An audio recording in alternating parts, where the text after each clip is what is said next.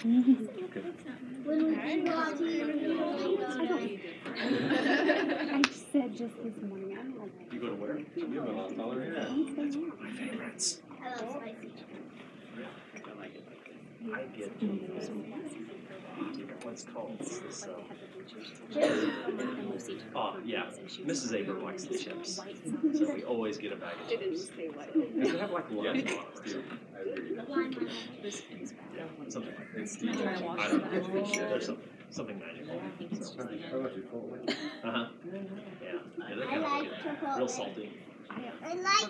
I buy Jill a bag of chips and then I eat all of them. She's doing it. Do you? So this makes still very much his hands and feet and knees. Everybody likes Arby's. So do I. I know it well. I like toxic smell. When I was about your age, my favorite. Toxic smell. Taco Bell. So if you had to go to Arby's, no. No. What is the best sandwich at Arby's? It's all the same, right? It's all the same. French. Who said French dip? It is the best sandwich. I agree. No, I've never even been to Arby's. I like the big one. I like the what? The double roast beef. Well, if your wife is pregnant and in the delivery room, do not go eat a giant roast beef. Because I did. I wouldn't be surprised. Last time I was at one, I happened to look back in the kitchen and I saw them bring out the meat. Because I went straight up to the hospital, right? I get the hospital, the doctor's like, it's time to start pushing. And so I'm there trying to coach Jill and do my thing, and my stomach is just like. Meat in the very. A little anxiety with the roast beef. It was a bad time. All right, let's get rolling. I don't know. We're all chit-chatted today, which is great. How's everybody doing? I know. You're just going to have to listen to me. I mean, it's going to be terrible. No, it ain't. I know. All right. So it's nice to be back. Jill and I were gone for a couple of weeks and had a really nice time 2 weeks ago with her family. A good time to reconnect with them. And then last week was Jill's birthday, and we went up to Chicago, which was real nice. So I'm glad to be back. And we've done announcements already. So is there anything else we need to cover before we dig in? We're good? Let's pray, and then we will talk about Mark chapter 5 this week. Let's pray.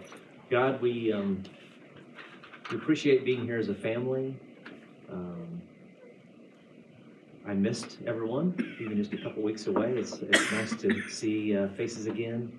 And we ask that today will be a day where we're close to each other and we're close to you and that we bring you joy. It's through Christ we pray. Amen. Mm-hmm. All right. It's funny when you start thinking about a topic. And today we're going to be talking about... faith versus despair today. But I was listening to that last song, When I Taste Your Goodness, I Shall Not Want. And I was just thinking how I really do feel like my life is like crazy blessed, like more so than it ought to be. And even with that, how I can't, I'm not good at that. I'm not good at kind of being satisfied with everything, this crazy goodness that I've been given. There's always more. There's always something else I'm not satisfied with. But we'll talk today about faith versus despair. That's in Mark 5, 21 through 43. And I want to tell you why I titled it Faith versus Despair. By the way, when you guys hear the word desperation, do you think of desperation and despair as the same thing? It's kind of funny. I don't. But yet, from a definition's perspective, desperation is just being in a state of despair. But I think it's funny how that's one of those words that it says one thing in the dictionary, but... I feel like desperation is the road to despair, not the being there. It's like I feel like I can be desperate without being in despair, but Strictly speaking, that's not true, at least by Webster or somebody.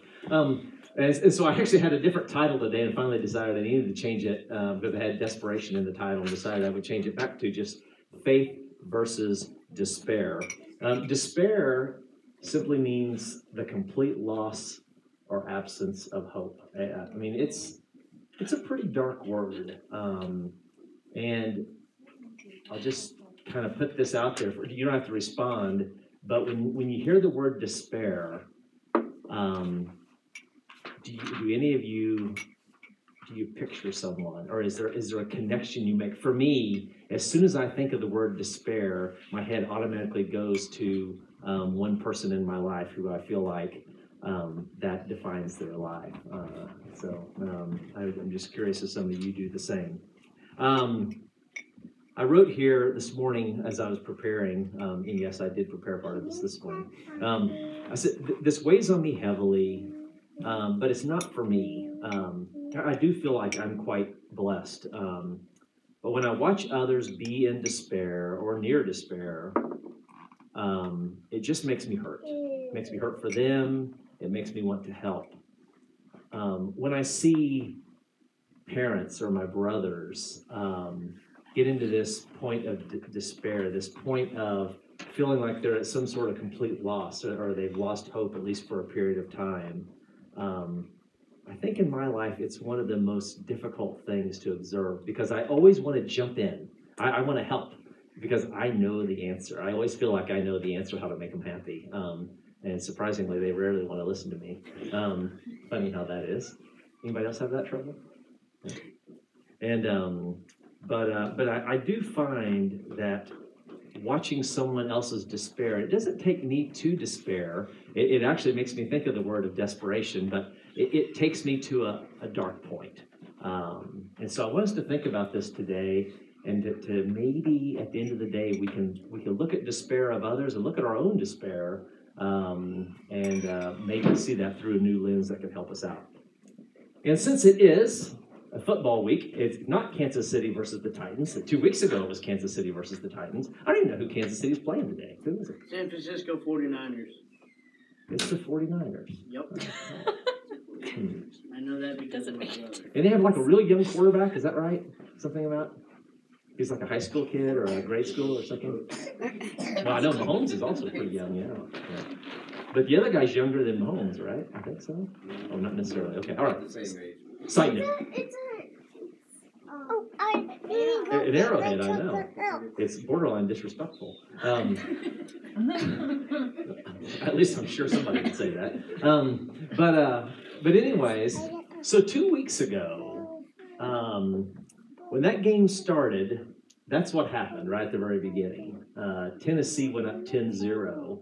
I believe I've got this right. Kansas City came back right away, 10-7. And then we've got Tennessee coming back yet again, 17-7. I was watching this on my phone because I don't have any way to watch it at home, or maybe I was at someone's house. I don't know what I was doing. I was watching it, not watching it, but I was updating the score. And I remember sitting here and thinking, like, ooh, you know, Tennessee might do this. Like they are rocking. This is great.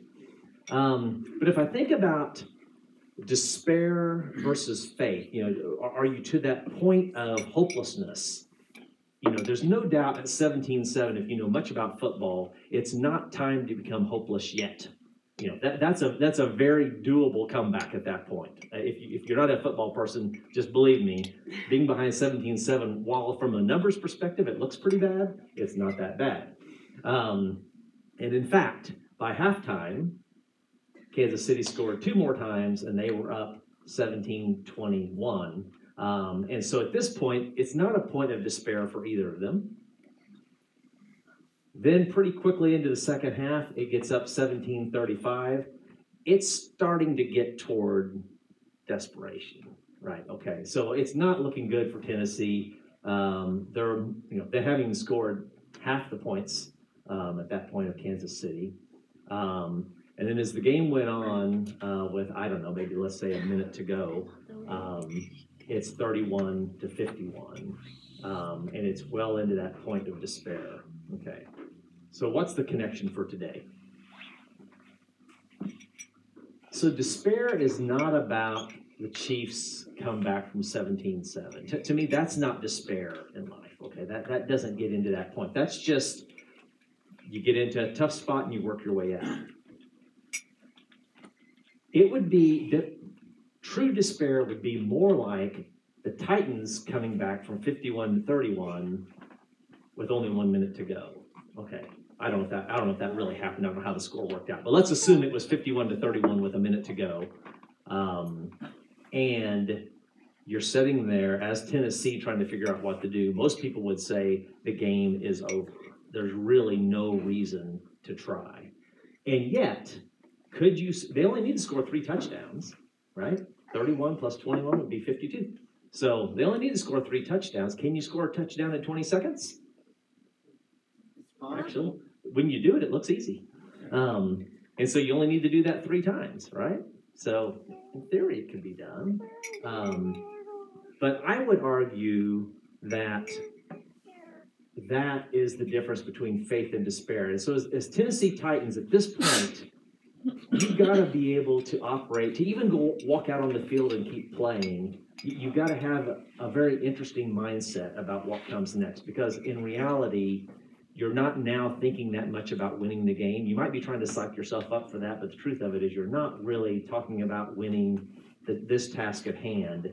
You're talking about winning something else, at least finishing the game with your chin high, or trying to embarrass yourself as least as possible or something like that. Your focus on what the win is at that point has to be reconnected. Okay? So faith versus despair.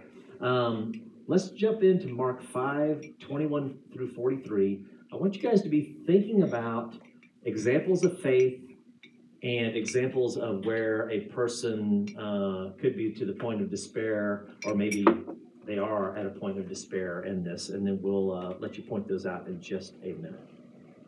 Okay. Jump over here. What did that say? Romans 10. That's wrong. It's coming.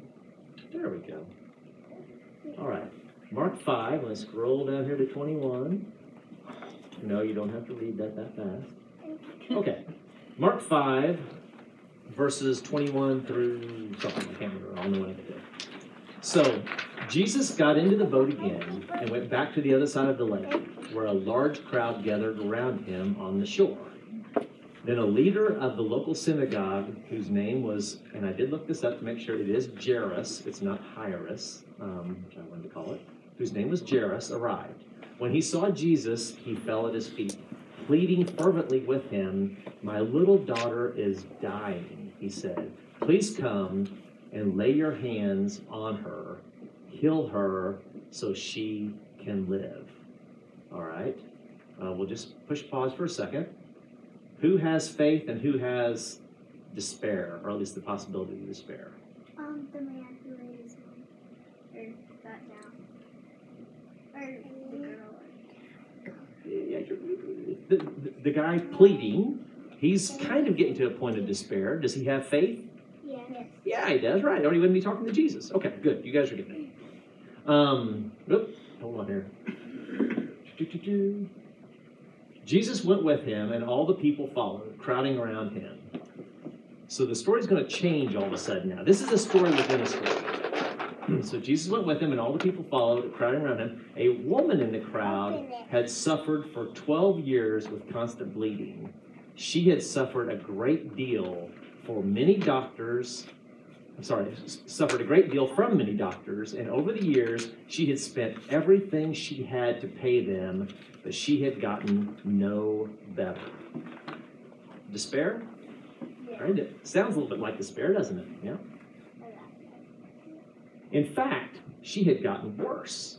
She had heard about Jesus, so she came up behind him through the crowd and touches his robe. For she thought to herself, "If I can just touch his robe, I will be healed." Faith?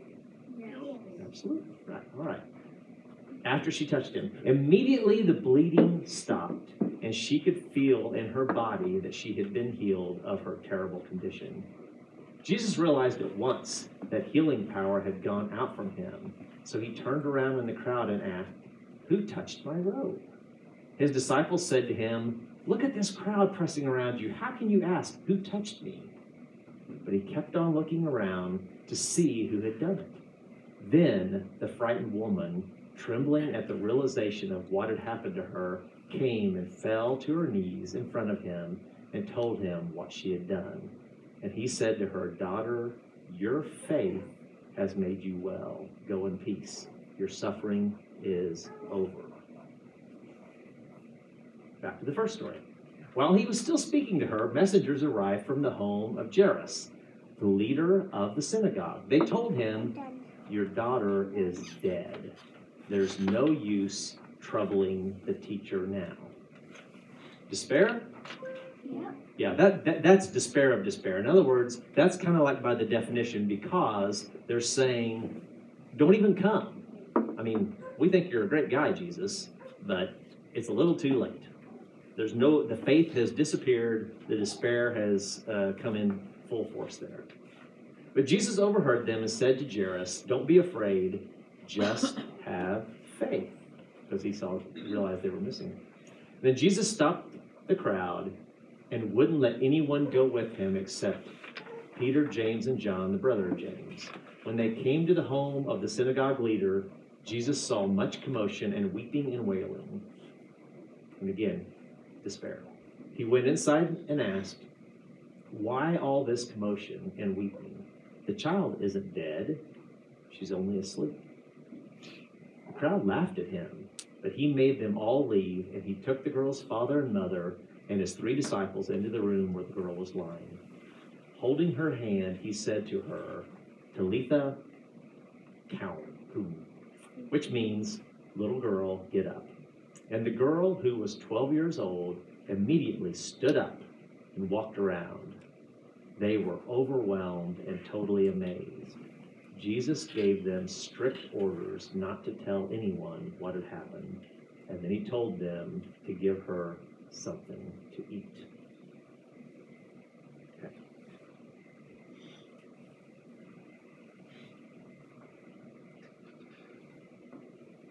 Sorry, just a moment here while this wakes up.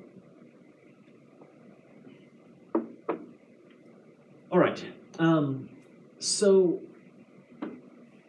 let's just, to be clear, what's the most obvious points of despair in that story? After the girl dies and they don't have hope that Jesus can help. Yeah. To me, that's Tennessee Titans 31-51 with 1 minute to go. Like if it... Thought we were setting some sad music. I know. I can do it. It's the despair. Oh. Yeah, the living room's really stepping up their production. Yeah. If that had only been intentional, that would have been fabulous. Yeah. So to me, they're looking at Jesus. They have, some people at least have some pretty serious faith in him at this point. I can't remember whether there's been other miracles, but they know he's quite powerful. So in theory, they shouldn't be at that point of despair, but they're being realistic. They're being humans, just like Tennessee Titans 31-51. And they're saying, here's the deal. There is no hope. So I want us to, that's the most obvious one. Where do you see another despair in the story? Anybody? Yeah. When he was pleading to Jesus that his daughter was dying, and it didn't seem like he had any hope. Okay. Had much hope. Yeah. And that one, for me, is kind of getting to that point of desperation, because in his head, he's at least thinking Jesus could help, right? He's crossing his fingers that Jesus is going to be able to help. So he's at least on the road to despair, if nothing else. Yeah. What about the other lady? The lady that had the bleeding problem. I think she had despair. Yeah. Well, what do you think if you spent every nickel you had and you had spent all this time and gone to doctors and all this stuff? I would say she was at a point of despair until she met Jesus, because she actually had quite a bit of faith. I mean, she had faith that when she touched the robe, she would get better. Yeah. She sucked healing right out of him, and he didn't even know where it went, did he? So, yeah, I think it was just like that. All right. So let's talk about modern despair.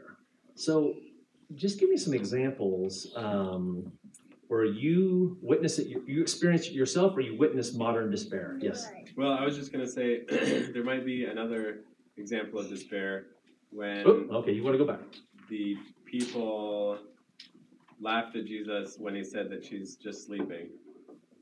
So yep. Jesus still showed up. He said that he could help, and they still did not have the hope that he could. Yeah, that's like full-blown despair. And he sent them out of the room, and then he did his...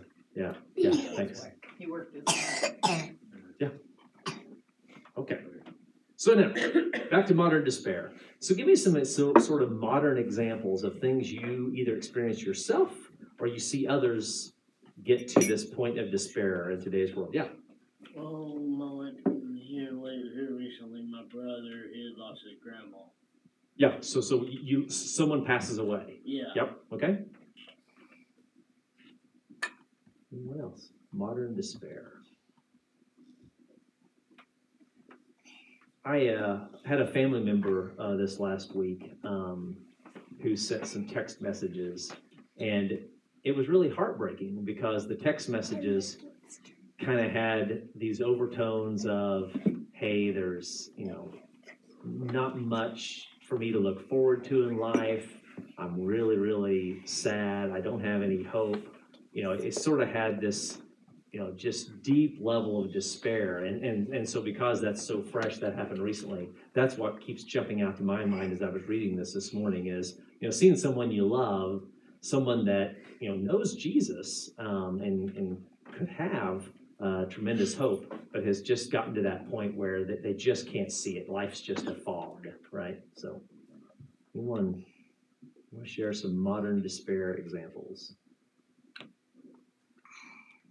In general, depression. Yeah. Just the illness of depression will, just take away your hope, your energy. There's so many symptoms. Yep. And depression can certainly lead people to a deep state of despair. I want it off. So I'm going to switch here and have you share, if you're willing to, some of your own personal points. So share some successes of faith in your life where you have been put up against a really, really difficult situation. And you've managed to let your faith take you through it. And maybe, if you don't mind to share, if you have one you're comfortable with, an area where you can look back now and see that you fell into despair and maybe, I don't know how to say that, but you fell into despair and maybe you wished you hadn't or something like that. I suppose we might always wish we hadn't. But does anyone want to share either one of those? I guess I can kind of share one that's both. Okay. So, when I was in grad school, it was a business program, like a 2-year program, and in between the years, everyone was expected to get an internship. And for my major, there was only 17 of us in this one particular major. And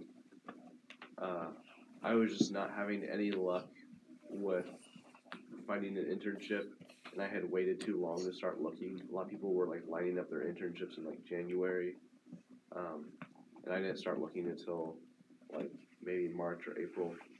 And so everyone else was had their whole summer lined up, and they were all paid internships, and so they were all going to these exciting places and these exciting jobs. And it was kind of expected that for a lot of them, that's kind of your main job prospect for after you graduate as well. Yeah. So that you get an internship, and then if you do well in the internship, you get an offer from them after you graduate the next year. But it was kind of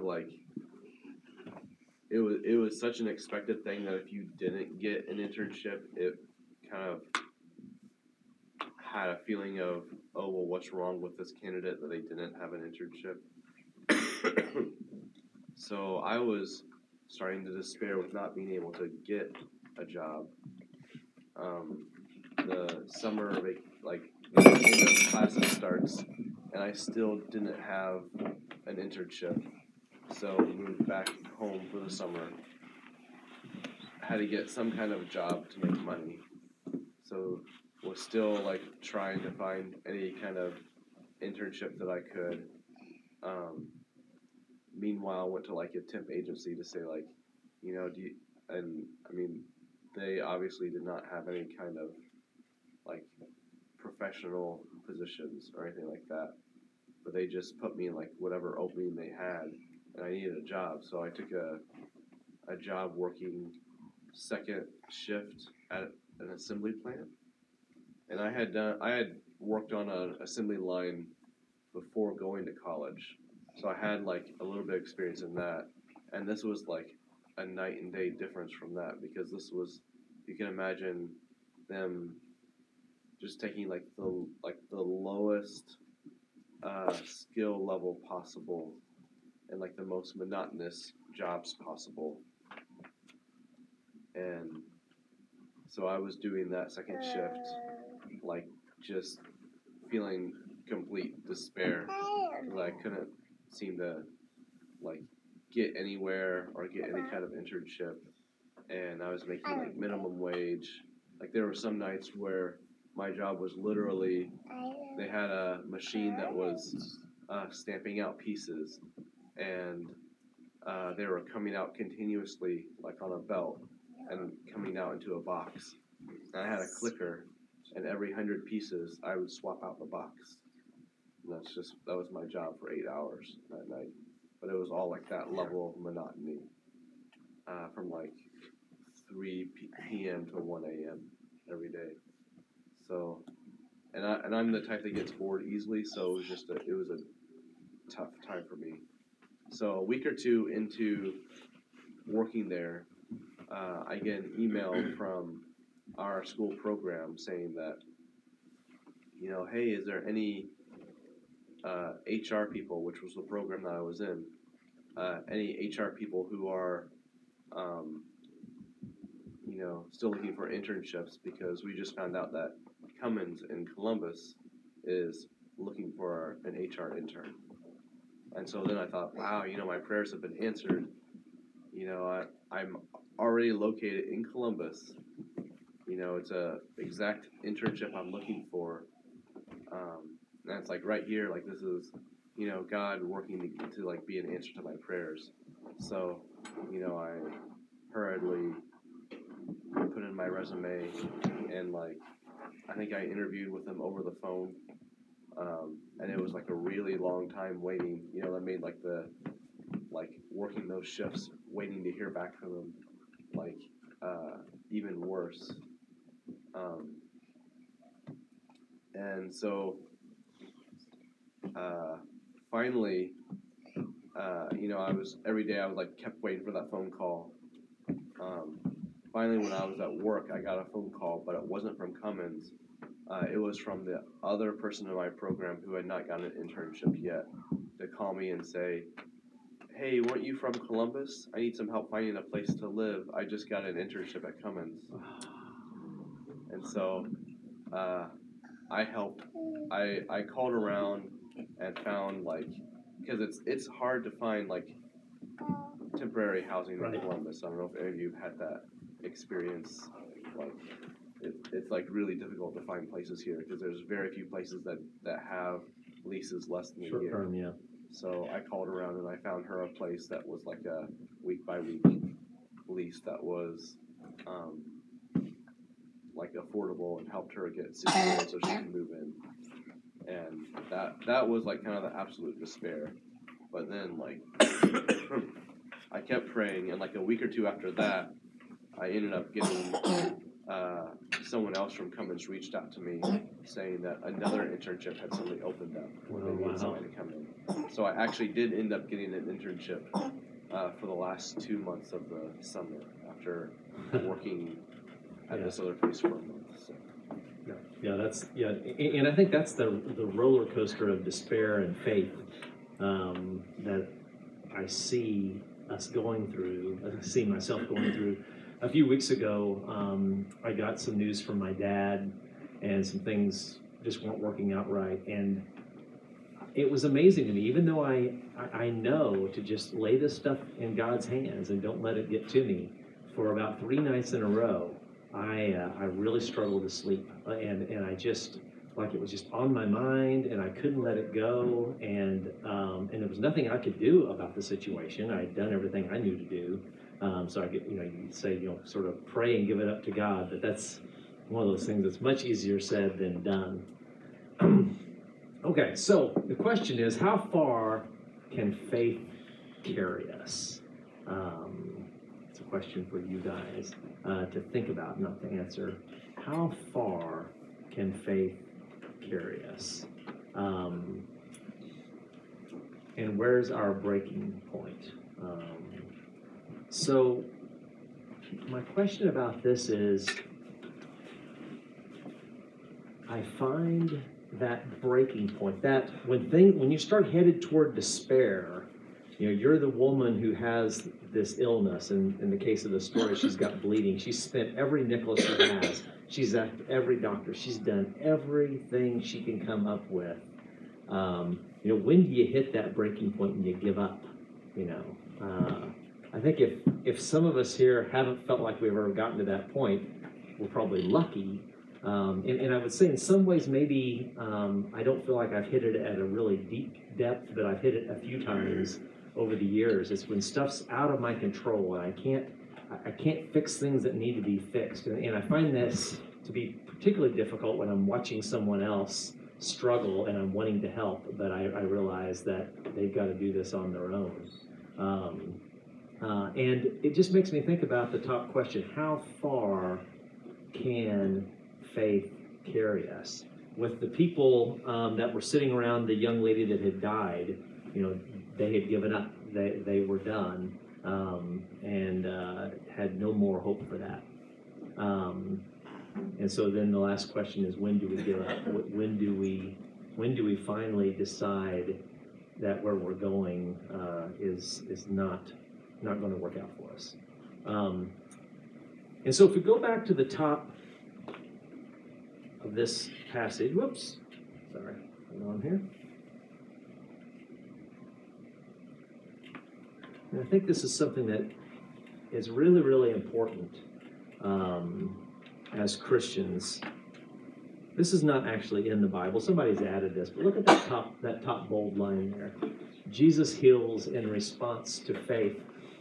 Something that's been on my mind now for quite a while is this concept that we're not robots, okay? I think we kind of kid ourselves from time to time into thinking that when you become a Christian, somehow or another things should just be better because you've made this decision, you've given your life to Christ, and somehow that should yield that regardless of what we do, things are going to get better. But it's not that way. It's very much a two-way street. It took the lady that had the bleeding problem to go up and touch Jesus. It took the dad to go get Jesus and bring him back to the house. It takes action on our part. And so when we're getting into this really difficult point of despair, when I'm laying in bed struggling to sleep because things are really difficult. It was maybe the second or third night that I was doing that. I finally, and I'm embarrassed because I've known Jesus for a while. I know better. And but I finally one night I was like, I've kind of prayed about this, but I haven't really prayed about it. And so I just laid there in bed, and I just talked to Jesus for, it seemed like, a long time. And really just begged him to step into my life and help me know where I can help, when I can help, when I can't help, and to trust him to take care of the rest of the junk, that kind of thing. And I couldn't believe it. It was early in the evening when that happened. And it was amazing how just finally making that step just freed me up. And I literally fell asleep like right after that, and it was the first good night's rest I'd had in a few days. But the point of it is, is that Jesus isn't just this sort of magician running around or this tooth fairy running around that's just throwing out goodness to us because we've told somebody or a group of people that we like him. It's a two-way street, you know. And that's because if it's not a two-way street, we'll never learn, we'll never grow, we'll never mature, we'll never become these amazing servants, if you want to call that, of his, followers of his, people that can share his goodness with others, unless we learn along the way. And so I said, we're not robots, we're free to follow the world or follow Christ. And those are actions. Those are things that require us to do something. And so, you know, I was thinking about one of my family members who's in a little bit of despair right now. And as I watch them, it's like I've got to help them, if I can, any opportunity to realize that that there is hope. There's hope for them, but the hope's going to come not through just telling everyone how much despair you're in, but the hope's going to come through actually taking some action and reaching out to God and maybe listening to some wise people around you who are also close to God and seeing what maybe they're going to guide you to do. Okay. So how far can faith carry us? I would argue that we need to let faith carry us all the way to the resurrection. I can't remember who said it earlier about one form of despair. You said earlier, one form of despair is when someone dies. Right. And I think in my life, one of the things I struggle with is that I fall into despair because I know the solution. I know what I want God to do. I don't want God to let the person die. I don't want this to happen. I don't want my friend at school to get the job that I wanted. You know, I know what I want. And the bottom line is sometimes I need to let my dreams die and let God resurrect them, if you want to use that image, and let God resurrect them in something completely, completely new. I don't know how many times I've seen people lose jobs or have some catastrophe happen in their life, and only 3, 4, or 5 years down the road, you hear them say, you know, that was one of the worst days of my life. But now I can look back and realize it was one of the best days of my life. I couldn't see the good that could come out of this, but I now want to give thanks to God because I realize that I'm actually a much better person for that. And so I asked that question, how far can faith carry us, earlier, just to get you thinking about it.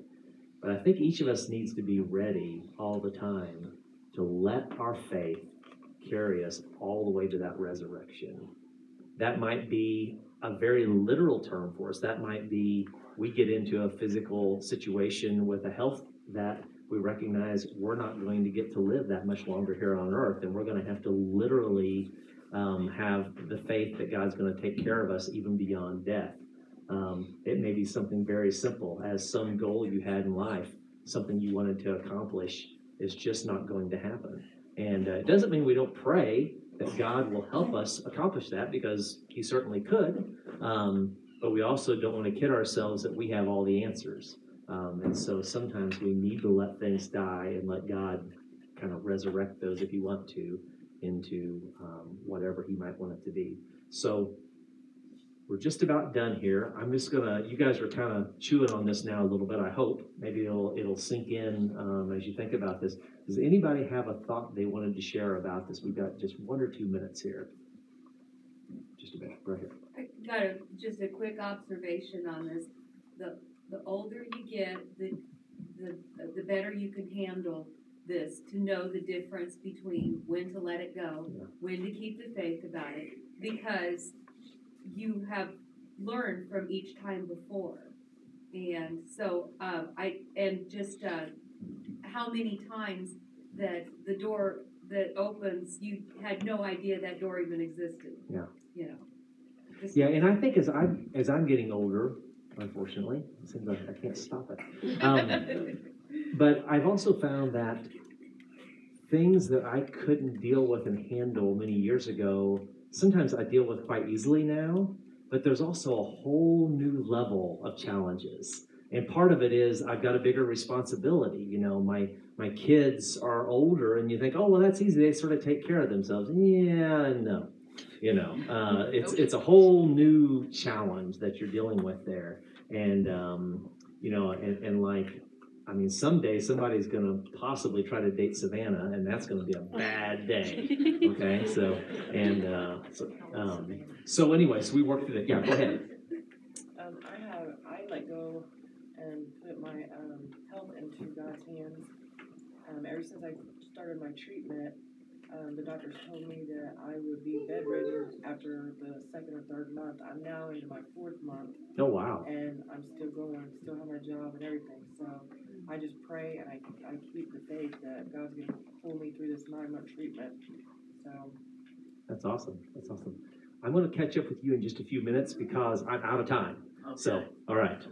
All right, so we have communion up here. And so I'm just going to leave this on the screen to think about the connections of your own struggles in life with faith versus despair.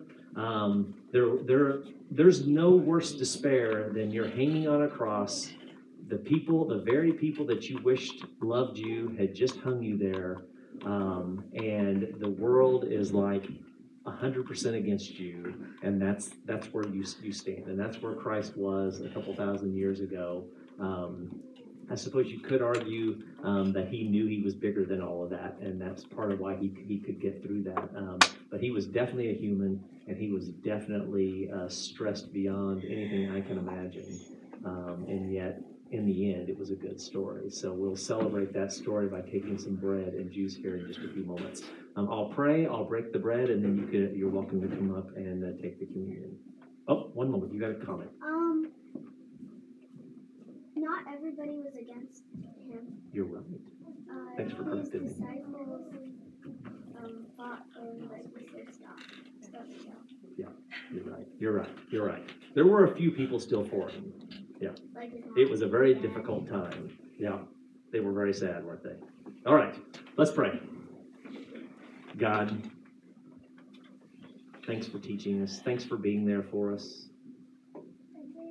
Help us to remember that you'll lift us up, that we can just keep the faith in you, and just keep our focus on you and give you some time, that you will ultimately win. The world's not bigger than you. And we ask that as we take this communion today that we'll never forget the amazing sacrifice that you made, the amazing life you lived, and we'll never forget to study that life closely to help us learn how to live ourselves here on earth. Through Christ we pray. Amen.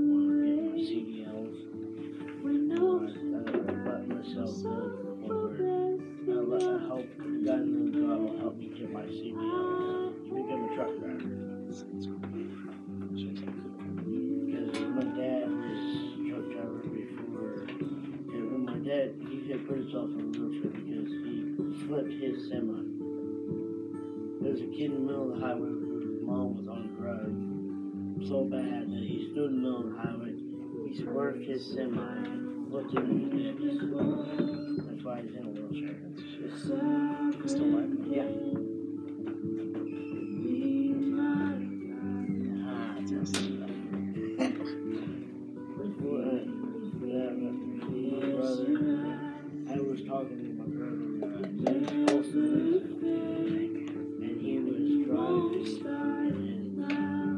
and cut him off. And he tried to put it into a church. But he let us know because he was straight book right, it just feels like all his dad's cheap. I'm like, don't need that. Stood there, but eventually he went to go get his girlfriend from the bar. And that thing was, I had talked to minor service last night. I'm praying that his dad wouldn't yell at him. Oh, gee. The wall records, gee.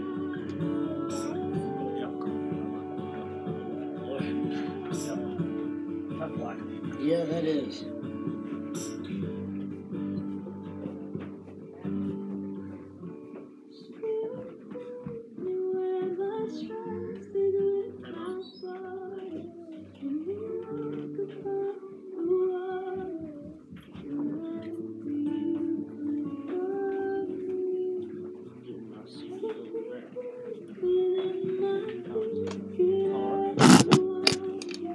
Have a great week, everyone.